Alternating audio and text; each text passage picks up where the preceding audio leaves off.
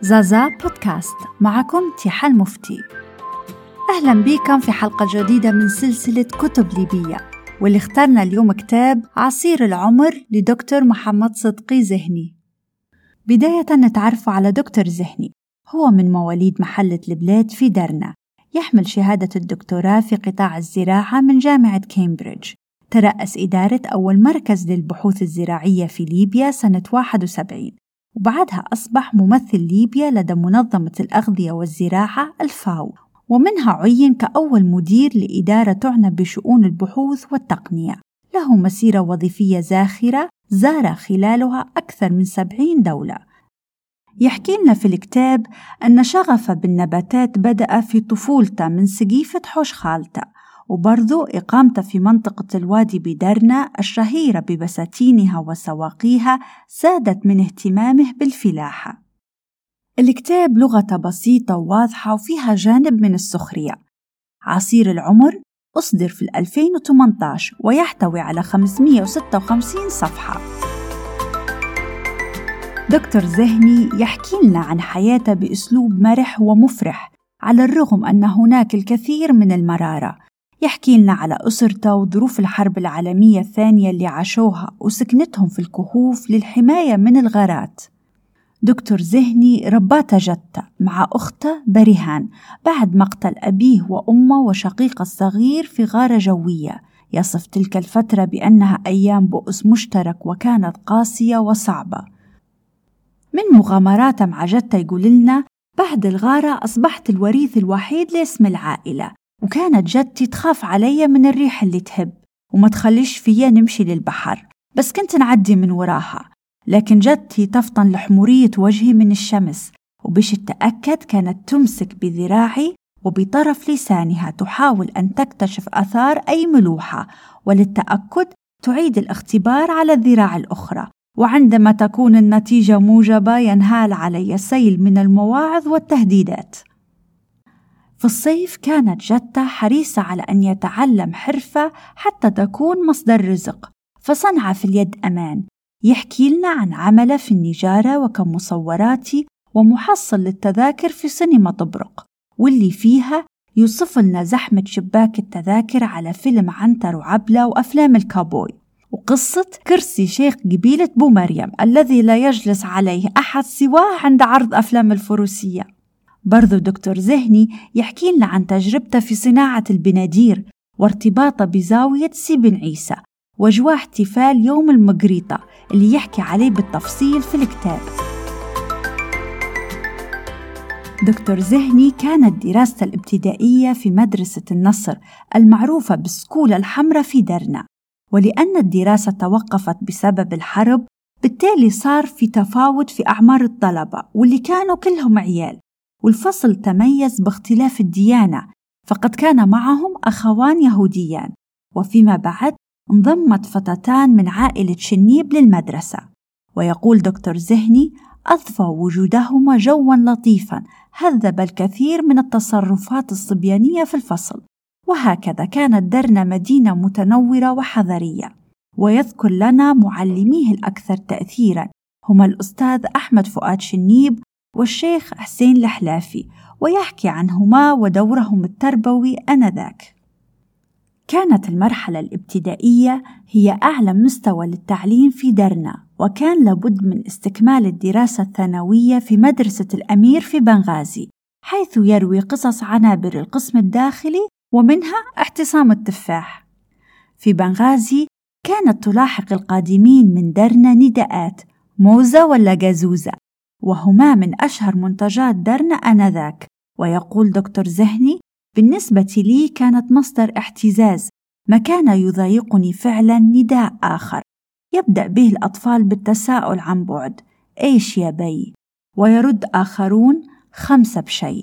إشارة إلى هزيمة لحقت بمدينة درنا في مباراة لكرة القدم ضد فريق بنغازي. خمس أهداف نظيفة. هذه الهزيمة دفعت أعيان ورياضيي المدينة لتدارس الأمر وأصدروا قرارات من بينها إنشاء نادي جديد سمي دارنس. أثناء الدراسة في بنغازي كان لطلبة القسم الداخلي نشاطات عديدة وفي أوقات العطلات كان يسمح لهم بالذهاب إلى السينما بعد إذن المشرف. ويحكي دكتور زهني في مرة طلبنا الإذن بمشاهدة فيلم ليوسف وهبي غرام وانتقام. وبمجرد سماع كلمة غرام صح بس بس بس ما فيش سينما والله عال. فأصبحنا نخترع أسماء أخرى للأفلام مثل نداء الفضيلة أو صحوة الحق. واللي لما يسمعها المشرف يبتسم ويقول ألعبوا غيرها يا ملاعين. يقول دكتور زهني بما أن التعليم آنذاك يسير وفقا للمناهج المصرية فكان الامتحان النهائي للمرحلة الثانوية يندار في مقر القنصلية المصرية. وبعد نجاحه سافر لمدينة حلوان صيف 53 لدراسة سنة تحضيرية. ثم درس بكلية الزراعة في جامعة الإسكندرية. بعد تخرجه عمل ثلاث سنوات بأحوال الزراعة بولاية برقة. بصافي مرتب 35 جنيه. أيوة 35 جنيه اللي كانت مبلغ كبير هذاك الوقت. وبرضه يحكي لنا عن برنامج النقطة الرابعة الأمريكية ويشرح لنا عليه بالتفصيل.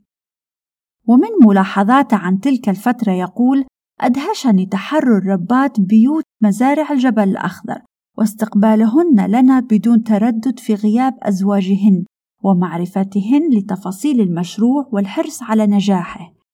يخبرنا أيضا عن عمله كعضو لجنة لتقدير الأضرار التي لحقت بسكان وادي درنا بعد فيضان مدمر في أوائل الستينات. وفي صيف 1961 تحصل على بحثة لدراسة الماجستير في مدينة ديفيس بكاليفورنيا. وفي عام 1968 ذهب في بحثة لتحضير الدكتوراه في جامعة كامبريدج في بريطانيا.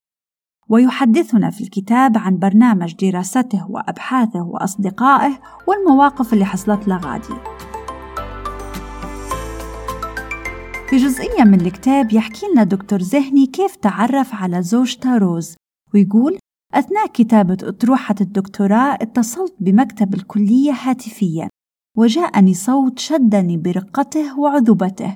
وأعترف بأنني في الأيام التالية افتعلت مبررات لمعاودة الاتصال. بعد أيام قررت زيارة المكتب لأتعرف على صاحبة الصوت. عندما رأيتها ذهلت فما رأته العين فاق ما سمعته الأذن رقة وجمالا.